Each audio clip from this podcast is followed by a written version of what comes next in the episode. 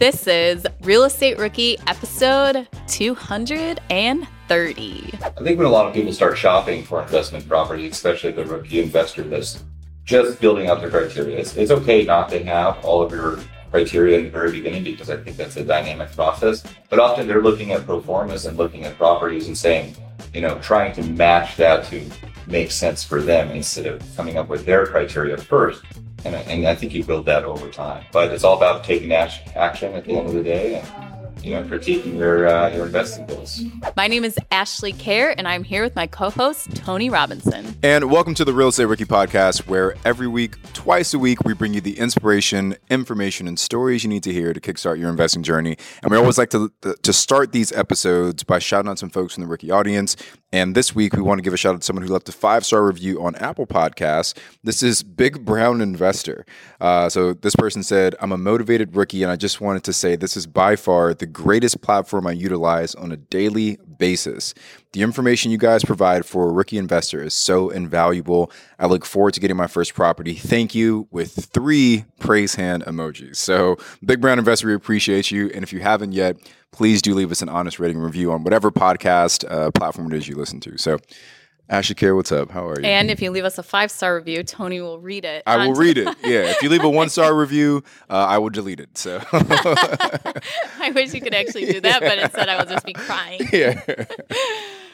Are current interest rates making you depressed about cash flow? What if it didn't have to be that way? Rent to Retirement has 2.99% seller financing available on turnkey properties. You heard that right. That's a seller financed 2.99% interest rate where the average cash flow is over $900 per month. They also have options where you can put as low as 5% down on multiple investment properties with no PMI. Rent to Retirement is the nation's leading turnkey investment company that understands what it takes to be successful in today's dynamic real estate market. Their reputation speaks for itself with more five star reviews than any other company on the Bigger Pockets website. Rent to Retirement offers fully turnkey properties that are newly built or renovated, leased and managed, allowing you to invest with confidence in the markets that offer the best returns. To learn more, visit renttoretirement.com. That's renttoretirement.com. Or text REI to 33777. Again, text REI to 33777. Remember when you had to pay to get a lead's phone number? It was like the dark ages until Deal Machine made skip tracing a thing of the past. Now, with your Deal Machine plan, you'll get unlimited access to phone numbers and contact information for no extra cost. That's right, get high quality, reliable information trusted by leading financial institutions, all fully compliant with the federal Do Not Call list. Explore over 150 data points, including age, gender, marital status, occupation, and a ton more. Trust me, this is the data you need for off market deals. With new filters, people flags, and color coded phone numbers, lead management just got a ton easier. Ready to step up your investing game? Sign up for a Deal Machine plan today and gain immediate access to this unlimited treasure trove of contact information and phone numbers. Just head to dealmachine.com/bp. Transform your lead generation and deal making strategies with Deal Machine. Sign up today and start exploring the unlimited possibilities at dealmachine.com/bp. Rookies, 2024 is the year to start protecting your rental properties with an LLC. But you don't have to do all the paperwork and filing yourself. Corporate Direct is your professional and affordable option for getting your LLC done right. They handle the state filings, draft your operating agreement, and act as your registered agent. They'll even help you comply with the Corporate Transparency Act a new federal disclosure law affecting every real estate investor. Corporate Direct is a family business founded by attorney, author, and rich dad advisor Garrett Sutton over 35 years ago. Now, his son Ted is a licensed attorney working with him. Together, they've helped thousands of real estate investors form and maintain their LLCs and protect their assets. If you're trying to build a real estate portfolio, do not skip the LLC. Head over to corporatedirect.com slash biggerpockets to schedule a free 15-minute consultation with an incorporating specialist. Mention Real Estate Rookie and get a $100 discount on your formation. That's corporatedirect.com slash biggerpockets. So we are at the Bigger Pockets Conference Yes. live in San Diego. Beautiful sunny San Diego. This is like the dopest backdrop for a podcast I think I've ever seen. So, moving forward, we've already told the Bigger Pockets crew that we're only recording podcasts in this room moving forward. So, we need you guys to leave a bunch of five star reviews for this episode specifically, and talk about how much you love the backdrop. That way, we can we can keep this going. And we're trying to figure out how to fit this in the back of Tony's car. Did you bring your truck? I did bring the truck. Okay, perfect. I did bring we're the truck. We loaded this thing into the back and taking it home. but, but we're excited, right? It's cool to, to be here. Like at Yeah. BPCon, there's like so much energy. I walked into the morning session this morning and it was like a sea of people. Mm-hmm. It was so crazy to have so many investors kind of all in the same space, like here to learn, here to network. It's, it's been fantastic. So last night it officially started with a kickoff party, an event, um, and then today is all day sessions, tomorrow sessions, and another ending party. But I feel like I've already met so many people, Yeah. learned a ton of things just from walking around the hotel, going on yacht parties, and come from coming in just a, a day early Right. even. So um, I think if you are going to some kind of conference and event, Mm-hmm. either maybe come in a day early or stay a day late to like do even more networking out of the conference setting because that's so overwhelming getting into the conference setting, meeting people, you're trying to get to your breakout session, things Mm-hmm. like that. But um When you- I mean, when you can like come early and share a drink with someone and just like get to know mm-hmm. them in a more relaxed setting, it makes the rest of the conference so much more enjoyable because now you've got that that buddy you're going to be hanging out with. And I remember when the first big conferences I went to, I bumped into a friend that I had met at a, a meetup a few months before, and I hadn't seen him since the meetup. We met at that conference just by chance. We both ended up going there. We spent that whole uh, weekend together, and then he was actually the person that introduced me into short term rentals. So it's like you never know where these networking opportunities are going to take you or or the impact they'll have on you. I agree.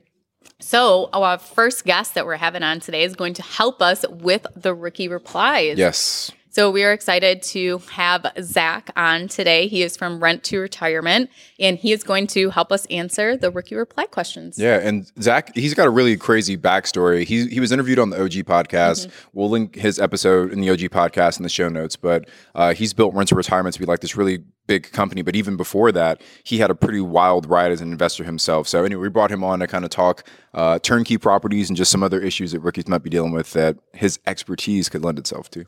We know that on Saturdays you guys get sick of Tony's, you know, dry My monotone boring- my voice boring monotone and uh, voice. my laugh. So we thought it would be great to have somebody else come in and answer some questions to really break it up. So let's bring Zach onto the show. So Zach, welcome to the podcast. Excited to have you, brother. So excited to be here, man. This is BPCon. Just awesome.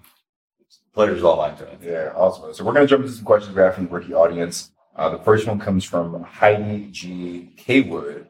And Heidi's question is Can someone explain a non HELOC line of credit? We've been told to check into a commercial line of credit to have cash for off market purchases. Uh, we're looking at four to five doors. We have about $600,000 in equity across our rentals with no mortgages on them, but I don't have a firm grasp on requirements and a process for a commercial line of credit. So, what is your insights? What are your thoughts on that? That's a loaded question. I think uh, historically, in, in our experience with commercial lines of credit or business lines of credit, which is not what you get in the mail, you know, saying you qualify for seventy-five thousand dollars credit. That's usually just a advanced credit card. Um, generally, we've had the most success working with like a, a local bank that you're building a business relationship with, and you're building up your line of credit if it's non-secured um, over time. And typically, they're going to want to have they want you to have the same amount of liquid cash available uh, that you're taking out. You build it up over time. But based on that question, Tony, I, I think it would make, at least in my opinion, a lot more sense to maybe just take out a mortgage on those properties or even a HELOC that they have significant equity on. Uh, I think that's going to be a lot more accessible and allow allow them to expand their portfolio. That's a really good like point. I didn't think about like if they have no mortgages, that might be the easiest path, right? Just like go get a mortgage and you don't have to worry about the line of credit. But you mentioned that starting with like the, the small local banks, like what does that process look like? So if I'm want to walk into a bank, like what am I asking for? What are like what documents do they need? Just kind of break it down for us. I think it's it's all relationship based. I mean, this is really when you're talking about local credit unions, local banks. This is really where it gets relationship based banking, where they need to have, uh, you know, you need to have experience with them. They need to see significant deposits coming in. Um, usually, you know, you're, you're building rapport with them over time. I think it's very unlikely for someone to normally just get a business or commercial line of credit that's not secured, just walking in the first time in a bank without building that rapport and that relationship over time. So Uh, you know, it really is relationship based banking, and I think uh, having having a business with them, developing that over time. Because if they were like, uh, think of a, a retail store or something, if they're going to get a commercial business line of credit, they're probably putting up their inventory or something like that as collateral. Is that correct? Oh, 100%. Yeah. If you have collateral, I mean, a, a true commercial line of credit or business line of credit that's not secure, so that's what we kind of talk about when we think of a line of credit. But if they're actually securing it against, you know, a business or, uh, you know, an asset, something like that, it'll be much easier to collateralize that. Um, but in my opinion, again, I think they just collateralize the, the properties they own free and clear. I think so too. I think that's the best option. And the only loan that I would say that they would be better off is if they actually have like a brokerage account where they've saved, it, you know, invested a bunch of money in the stock market and then do a line of credit against that because you're going to get the best rates because it's so liquid. Um, but other than that, yeah, definitely going that route with putting the debt on the properties because you're probably going to have to show them a lot less if you're trying just to get it unsecured loan. They're in a good position. Yeah, yeah, yeah. Congratulations, you guys. You have lots of options. Okay, we're going to go on to question number two. Help me out here. I found an off market deal two weeks ago and agreed in a price with seller. He said he was ready to move out and wanted this done quick. Let me note that I have not been pre qualified, so I started my search for a lender and today I spoke with a local one. I stopped by the seller's home today and told him that wheels were rolling and I'll have an answer for him in upon a pre-approval of the loan.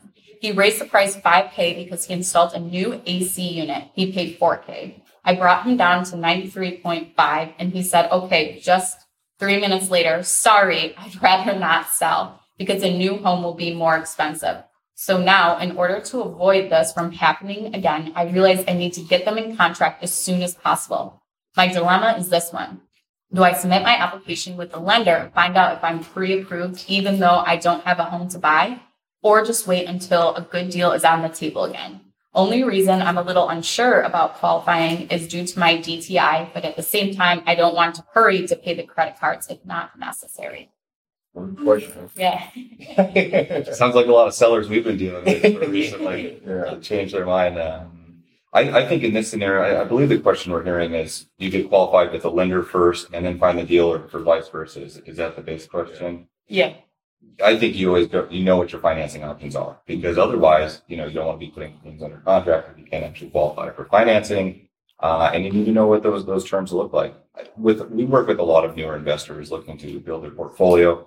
And often a concern is, well, I don't want to run my credit. I don't want my credit to be, but people really don't understand, I think fundamentally, like where your credit needs to be to qualify for loans and how minimal of an impact, um, you know, a credit search or a credit report can actually have. We run our credit like multiple times a month all year round. And we, are still able to stay above that 740, which is kind of the highest threshold, at least from a conventional standpoint. I don't, what do you guys think? Well, the first thing is if you have credit card debt, I recommend paying that off because that is probably the worst debt that you can have. And I wouldn't wait until you decide to get a home or not. I would pay that off just because the interest rates on that are astronomical. so I would take care of that uh, first, definitely. Yeah, I, I, I, agree with you, Zach. I think understanding what your financing options should be step number one. Um, it's easy to go out and get properties under contract, but like you said, if you get a property under contract with half a million, which only pre-qualified for 250, now you're in a really sticky situation. So you've put down EMD or you've got some other contractual things you're obligated to, now you can't close. Um, I, I, think understanding that, that upfront is important. Now, if you are in that situation where you do have a, a good property that's a great deal under contract, and something actually I talk about a lot is if you can't get qualified for that loan, you don't have the capital available. Can you find a partner that does? Or can you get a hard money loan to, kind of bridge that gap? So best route is getting the financing first. But if you get a good deal under contract and you can't get the financing, I would say find a partner and then find a hard money lender. Yeah. 100% partnership is huge. Yeah. All right. So let's look at the, uh, the next question here. So this one comes from Derek Moore. Derek says, I have a duplex that I'm looking into that is off market. The numbers are good and the house appears to be in decent condition though I haven't yet had a GC or an inspector walk through it yet. Duplex comes with active tenants that are current on the rents, allegedly. Uh, the place doesn't need much repairs, mostly cosmetic. Here are my questions. One, should I pay to get the house appraised before I do any repairs? Two, when asking for the rent roll, is it normal to ask for bank, statements showing that the rent was actually paid? And three, is it a good idea to keep the tenants in the home if they are current on rent and have lived in home for two or three years. So question number one, let me just repeat it for you because I know that was, that was a lot. So question number one is, should I get the house appraised before I make any repairs? Well, I, I, think it really depends on your buying situation, but generally the bank is going to require an appraisal and you want the appraisal to be at the highest value. So I would say you wait until you, until the home is repaired and then you have the appraisal. Mm-hmm. So, and I don't, maybe I'm, I'm reading into it, but he, he said it's an off market deal. I'm, maybe he's going with like some kind of hard money or something to, to that extent. So like say that he's going hard money or he's got the cash you still get an appraisal in that situation? I mean, we buy a lot without having stuff appraised, but we also know what the value is. I mean, we, we run our own uh, BPOs or we, we run comps to know. So, I mean, I think appraisals are good to have, but they're also very subjective in, in some cases. And if a bank requires an appraisal, then you're going to have that. But I, I, think the more important thing is know your numbers, know your ARV, know the repairs that are going into it, because the appraisal really does matter in that case.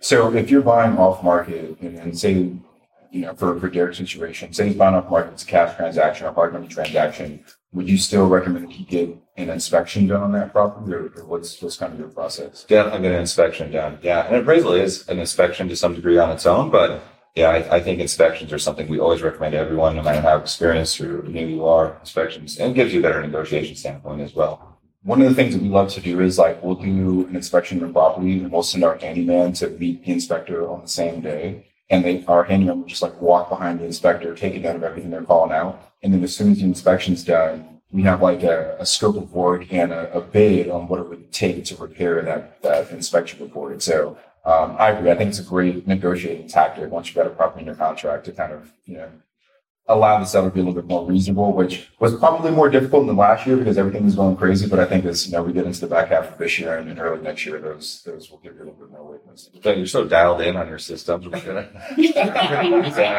gonna bid and the inspection at the same time. Same day. Um, I love it. Yeah. Okay. So question number two. Um, when asking for the rent roll, is it normal to ask for the bank statement showing the rent transaction? With our experience with sellers, we that's you get rent rolls in all shapes and forms. I mean, I, I don't know if it's inappropriate. I'm curious to hear what your guys' opinion is on this, but I think kind of most of mom and pop owners maybe don't have their finances you know prepared well enough to really give you um, a, a, clean accounting. At least historically, when we're buying rental rentals that are already rentals, um, usually there's an issue. They're the, they're not monitoring the, the income on it. I don't know. Well, yeah, what we usually do is we send out an estoppel agreement to the tenants. So we have them fill out their name, their contact information. We have them state basically the things that are in the lease. So what's the rent you pay? When's the last time you paid rent? Uh, what repairs and maintenance need to be done in the property? Things like that. So we kind of match what they say with what the landlord said and kind of see how that correlates. And for anyone that doesn't know, for estoppels, because I think this is more common in like the commercial space and maybe not so much in the residential, but basically the tenant's verifying that the lease is correct and that they've been adhering to the lease. Yeah. Did I say that correctly? Yes. Yeah. What happens if there's a discrepancy between what the tenant says is happening and what the landlord is saying is happening?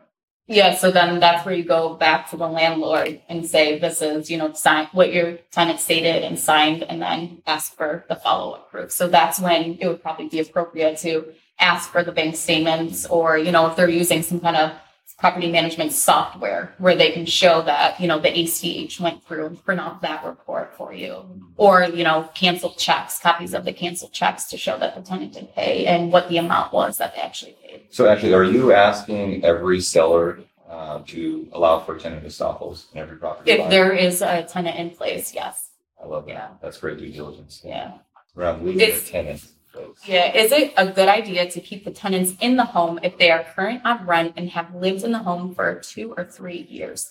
I think you you have to, right? You have to adhere to that lease. You can't evict them if there's no grounds to do that. So if they, but if they've been a good tenant, why why would you change that? I mean, if they were vetted appropriately, a lot of times when we inherit tenants, they don't have a history of being a great tenant, at least with properties that are underperforming. But if you have a good tenant, those are hard to come by, so keep them. Yeah, I think in Derek's situation, he mentioned that he wanted to do repairs in the beginning. So I think it really depends on what kind of repairs you're doing. So if you need the tenants out to do a major remodel so that you can get the appraisal, refinance, put your money back out, um, then yes, you probably want to ask the tenants to leave, but it really depends on the lease. Like if they are in a two or three year lease, you can't just ask them to leave. I mean, you can ask, but they don't have to leave. Um, but if they have been paying, they keep the you know property in good shape. You can do the repairs around them. Uh, yeah, you might as well hold on to a, a good tenant. We've had a lot of tenants that have been extremely happy that we're coming in and repairing and improving their living situation as well. So, I mean, that also opens the door to if there's been poor communication, with the previous landlord, you can repair those relationships and improve the house and actually, you know, rekindle that relationship with the tenant as well. Yeah, one thing we've done too is giving the option to the tenant. Say, you know, we're going to do these repairs. Your rent is going to increase to this amount on this date, or you know, you may vacate at the end of your lease. Um, so I think giving the option too is a great idea. I love that idea. You you find that most tenants end up staying. Yeah, and a, another thing that we've done too with coming into a property where there's tenants in place, if they're paying way below market rent already, and there's not, you know, maybe a couple things that need to be fixed, we do a slow rental increase too, which we've found people love that. We show them comps, like, okay, if you're going to move in to, you know, a similar property, that's, you know, the same amount of bedrooms, bathrooms, same kind of upgrades that we will um, we're still going to be a little bit below market rent or at market rent. So if you move, you're going to end up paying more or the same amount plus your moving expenses. Um, so then we slowly do a, a, rental increase, maybe you know twenty five dollars a month till they get to that point, or you know twenty five dollars for two months, and the next two months the fifty dollar increase. So we've learned that that has really helped a lot too, doing it that way to keep these tenants paying. We had one tenant that lived there for thirty years and she was about two hundred dollars below market rent what it was, and that's what we did that gradual increase with her. I think you just, well. I think you just took the goal for longest uh, occupancy. yeah, yeah. Thirty years. Yeah, so, and that was also we bought it five years ago, so thirty-five years now. Yeah, oh, that is golden advice. Yeah. I love that.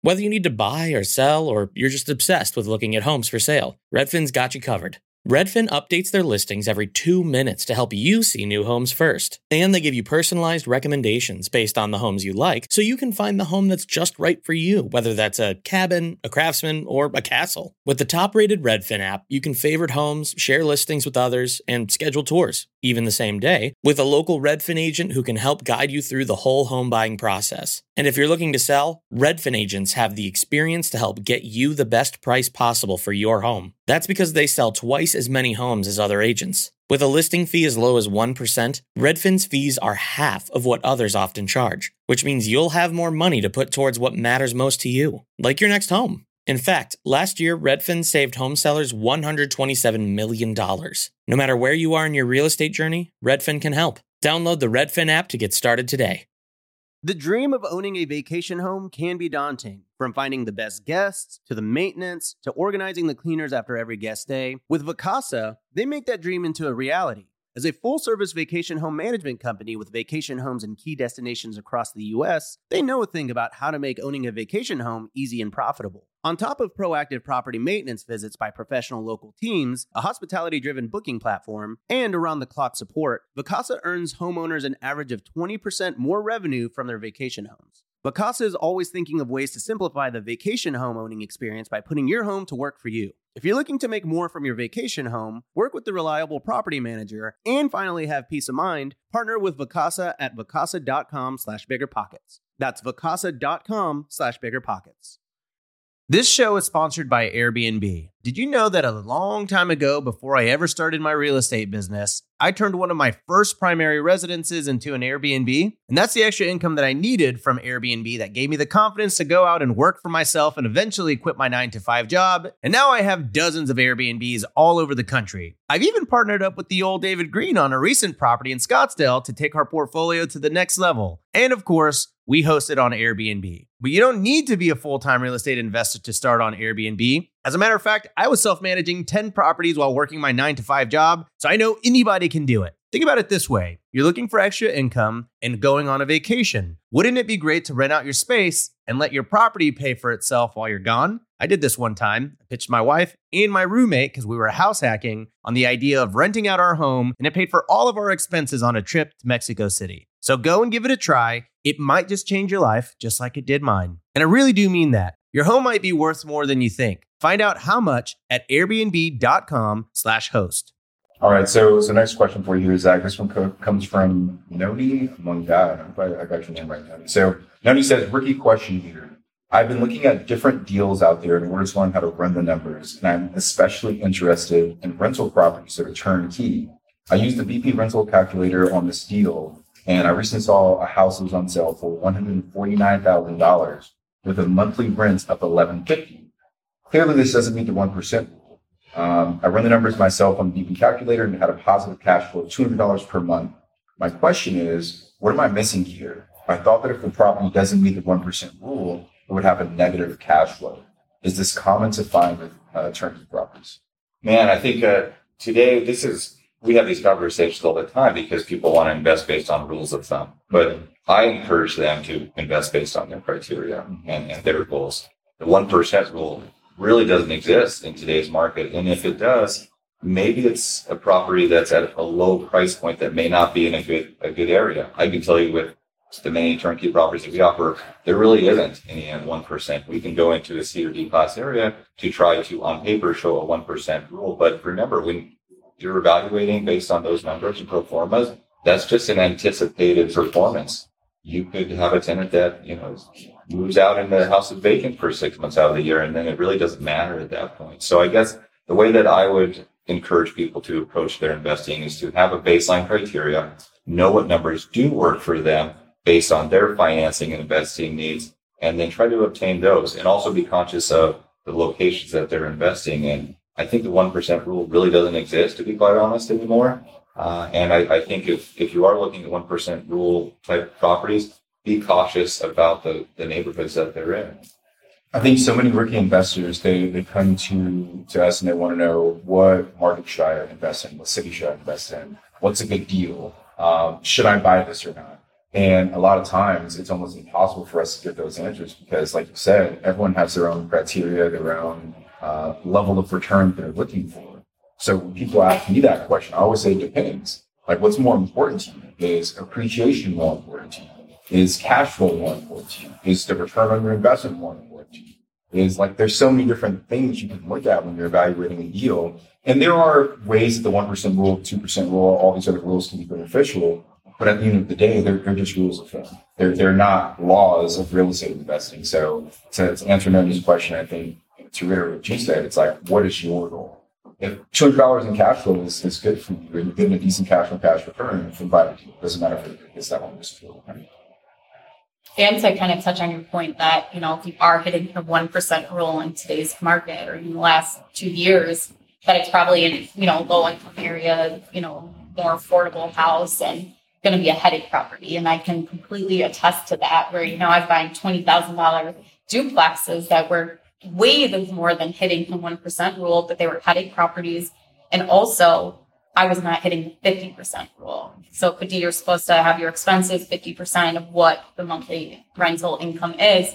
And since the property taxes were so high in this market, that you weren't hitting that rule. So it just goes to show that you can't just rely on one rule of thumb or even one ratio or one statistic. It's all about what your criteria is, what your goal is, and then kind of building out all of the, you know, ratios, the rules, and then pulling from that as to building the big picture instead of just one thing. I think when a lot of people start shopping for investment property, especially the rookie investor that's just building out their criteria, it's, it's okay not to have all of your criteria in the very beginning because I think that's a dynamic process. But often they're looking at pro formas and looking at properties and saying, you know, trying to match that to makes sense for them instead of coming up with their criteria first.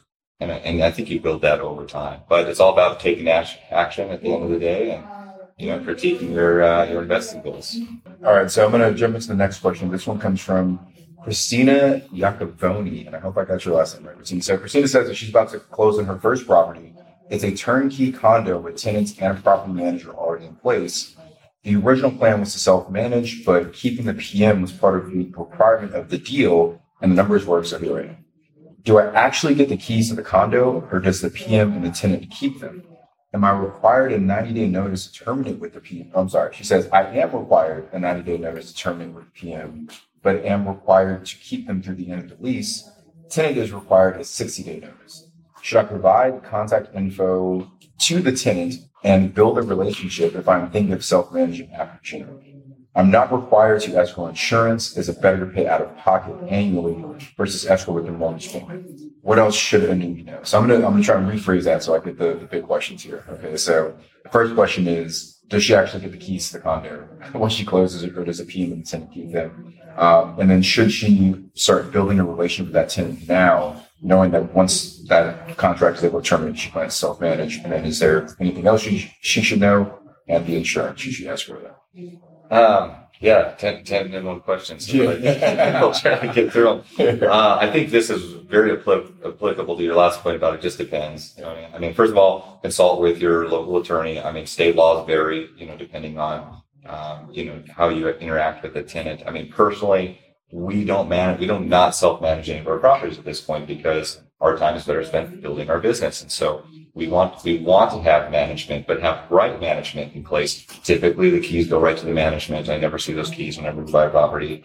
um, nor do I want them. I don't want to have them. Uh, you know, we don't engage with our tenants. I personally like the anonymity of not having tenants know who we are. They should be engaging with the management. That's why you have a professional property management in place. As far as escrowing, this is one thing for tax and insurance we actually uh, pay it on our own. We don't escrow it with mortgages, whether this is a conventional loan or commercial property that we buy. We always pay our own tax and insurance because I just don't like, even though it's more convenient, I don't like having the bank, they prepay it basically and they collect it up front. So you're paying it in advance. And that can be a lot of money when you have a lot of property. But you also need to remember to do that if your taxes are due twice a year.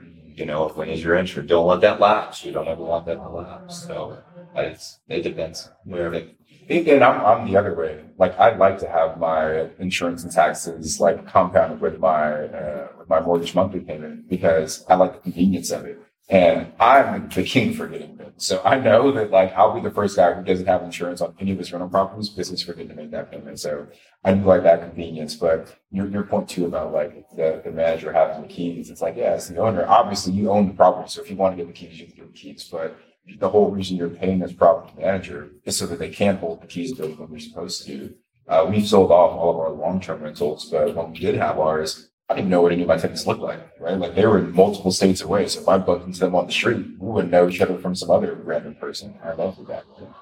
I'm a little bit different. I like to maintain control of the property. so at closing, I like to get a set of keys. I like to have the tenant's contact information um, and I like to have a copy of the lease like all upfront um, instead of it just going directly to the property manager. Um, I like to have those things with me too, so that I always have some kind of control over my property. Especially as you're starting out, I think your first property, even I mean, I understand as you get to build and grow and scale, it's just not feasible to have this rack in your basement of all the keys for all your units. But um, yeah, I, I think it's perfectly acceptable to ask for keys at closing um, for the property that you are purchasing. Um, but when the tenant moves out or anything like that, you're going to be put, probably putting in a new lock, getting new keys on too for the property. Um, as far as the property taxes and insurance goes with escrow, um, right before BPCon started on Saturday, we released an episode about my um, property tax bill that wasn't paid. And I've had actually had a couple people come up and talk to me about it already. Great timing for me to vent on a podcast and to release right before BPCon, but it was where a property tax bill wasn't paid. And um, Tony and I talked about it, and he's like, well, you should just put them all into escrow. So that's something I have to talk to my commercial lender about on the residential side. It's very easy to have that happen, but on the commercial side, it wasn't. And I think one reason that I was always kind of against it was that you're paying the money up front, where instead it's just one bill, you pay it in the year. So, you know, if you're purchasing the property and then your insurance is due every you're usually you pay it up front. You pay your a year's of property taxes up front, years of insurance up front.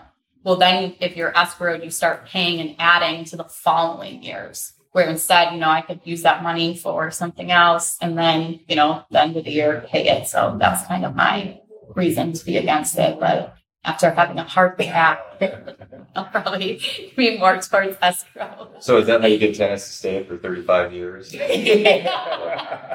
person. yeah. But that's a good clarification point, actually. I think generally on like conventional loans, single family, small mm-hmm. multi, it's expected for the lender to escrow those. Yeah, it's almost usually almost always required required even like you don't have an option. As we see kind of on the commercial side and you grow your portfolio, sometimes they will refuse to escrow it. They Yeah. won't even escrow it into it. Um, like our property management for some of the retail centers we buy, they actually pay the tax and insurance, but it's not technically escrowed into the uh, into the, the loan. But yeah, uh, I'm right there with you. We need something to make sure that we're actually Yeah. paying it on time. So I, I just want to touch on that last piece. So is there anything else maybe a newbie should know about buying turnkey properties?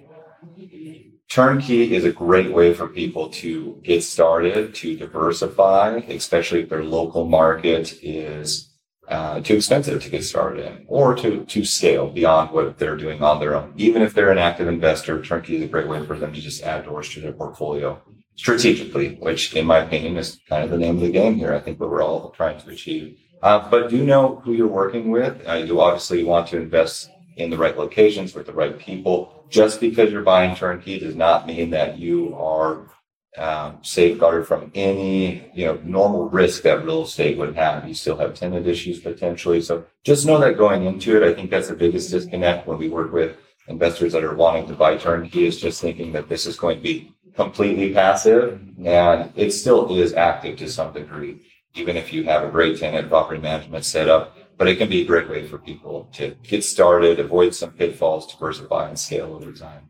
So let me ask this question, Zach. So like we, we invest in Airbnbs, vacation rentals, and you know it's it's very kind of sexy asset class right now. A lot of people looking to get into it, but also caution and let people know that it's not for everyone. Like not everyone should be buying vacation rentals and managing themselves because there there's definitely more work that goes into that asset class versus others. So who would you say maybe is turnkey not for? Like what kind of investor does it maybe not work for?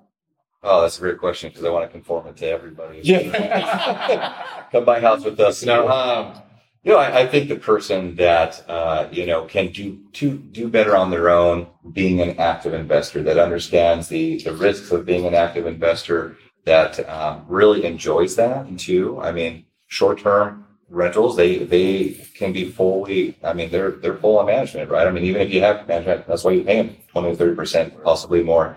Uh, but the people that are really excited and passionate about doing their own thing with real estate, they don't want to be a passive investor.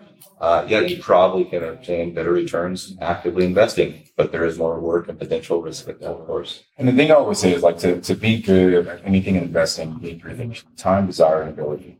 And if you're missing any one of those key ingredients, like you're going to struggle. And if you can, I guess, uh, fill that gap with a turnkey company or property manager, whatever it is, you'll, you'll probably find more success. Because if you don't have the time, it's going to be very difficult to find an undervalued asset, to, to rehab it, to get it stabilized, to manage those tenants long term. If you don't have the uh, desire, like even if you have the time and the ability, you're going to hate doing it, right? So you need to convince all three of those things. And it's just important to be honest with yourself, I think. That's excellent points. Be honest with what your goals, what your time, what your experience level is, and then take action accordingly. And it's such a great way for new investors to get started, to learn from what other people are doing. You get a whole team, you get everything there so that you can say, okay, this is how this operates, this is how this operates. And then if you want to go on to start growing yourself or something, you have already kind of watched firsthand those resources, the team you need kind of go into play. So I think for rookies, Turnkey is a great option just to get started. If you've been especially if you've been in analysis paralysis, you've been delaying taking action because you don't have time, you and it's been years that you've been wanting to do this, like that I think is like a perfect candidate for getting into turnkey. Uh, The mindset aspect of it, actually, I'm, I'm so happy that you said that because so many people, and especially in the BP community, they get stuck. They're excited about real estate. They get stuck in the analysis paralysis. That first property, in my opinion, is not important financially. It's important mentally and emotionally. And if turnkey is an easy access way to get you started, then do that. We have so many investors that come back years later and they, they haven't bought from us for you know five or six years, but they've gone out and built this insanely large portfolio and been extremely successful. And they're like, hey, those first couple of properties gave me the confidence to go out and do that. And I love hearing those stories. So thanks for mentioning that point. Yeah, that's really awesome. Uh, just one last question about turnkey is what are maybe like three questions that someone should be asking a turnkey provider when vetting them? Uh, I definitely would say track record is the most important. Let's talk about uh, you know the markets and make sure that their their model and their business it meets your criteria because not all turnkey is created equal. People work in different markets. They have different niches in business. Some people do, you know, short-term, long-term, multifamily, new construction and development. So just make sure one that that business, I think, matches your goals and criteria, at least fundamentally. Make sure that they have a quality track record, and you want to check references and due, due diligence, um, just like with anyone that you jump into business with. And the third question is, yeah, to, do these properties make sense for my criteria? And if they do, then I think you, you take action. Well, that was great. And thank you so much for joining us here live at BPCon. Uh, can you tell everyone where they can find out some more information about you and possibly reach out to you? Absolutely. Uh, you can visit renttoretirement.com. That's renttoretirement.com. Uh, we have all links to social media. We'd be happy to talk about anything you're doing investing. We do short-term rentals. We do multifamily, new construction. We have our hands in a lot of stuff and we're here to add value. Please reach out. And you guys, thank you so much for having me. This has been a lot of fun. BPCon 2022. I'm Ashley at Wealth from Rentals and he's Tony at Tony J. Robinson on Instagram. Thank you guys so much for listening, and we will be back on Wednesday with a guest.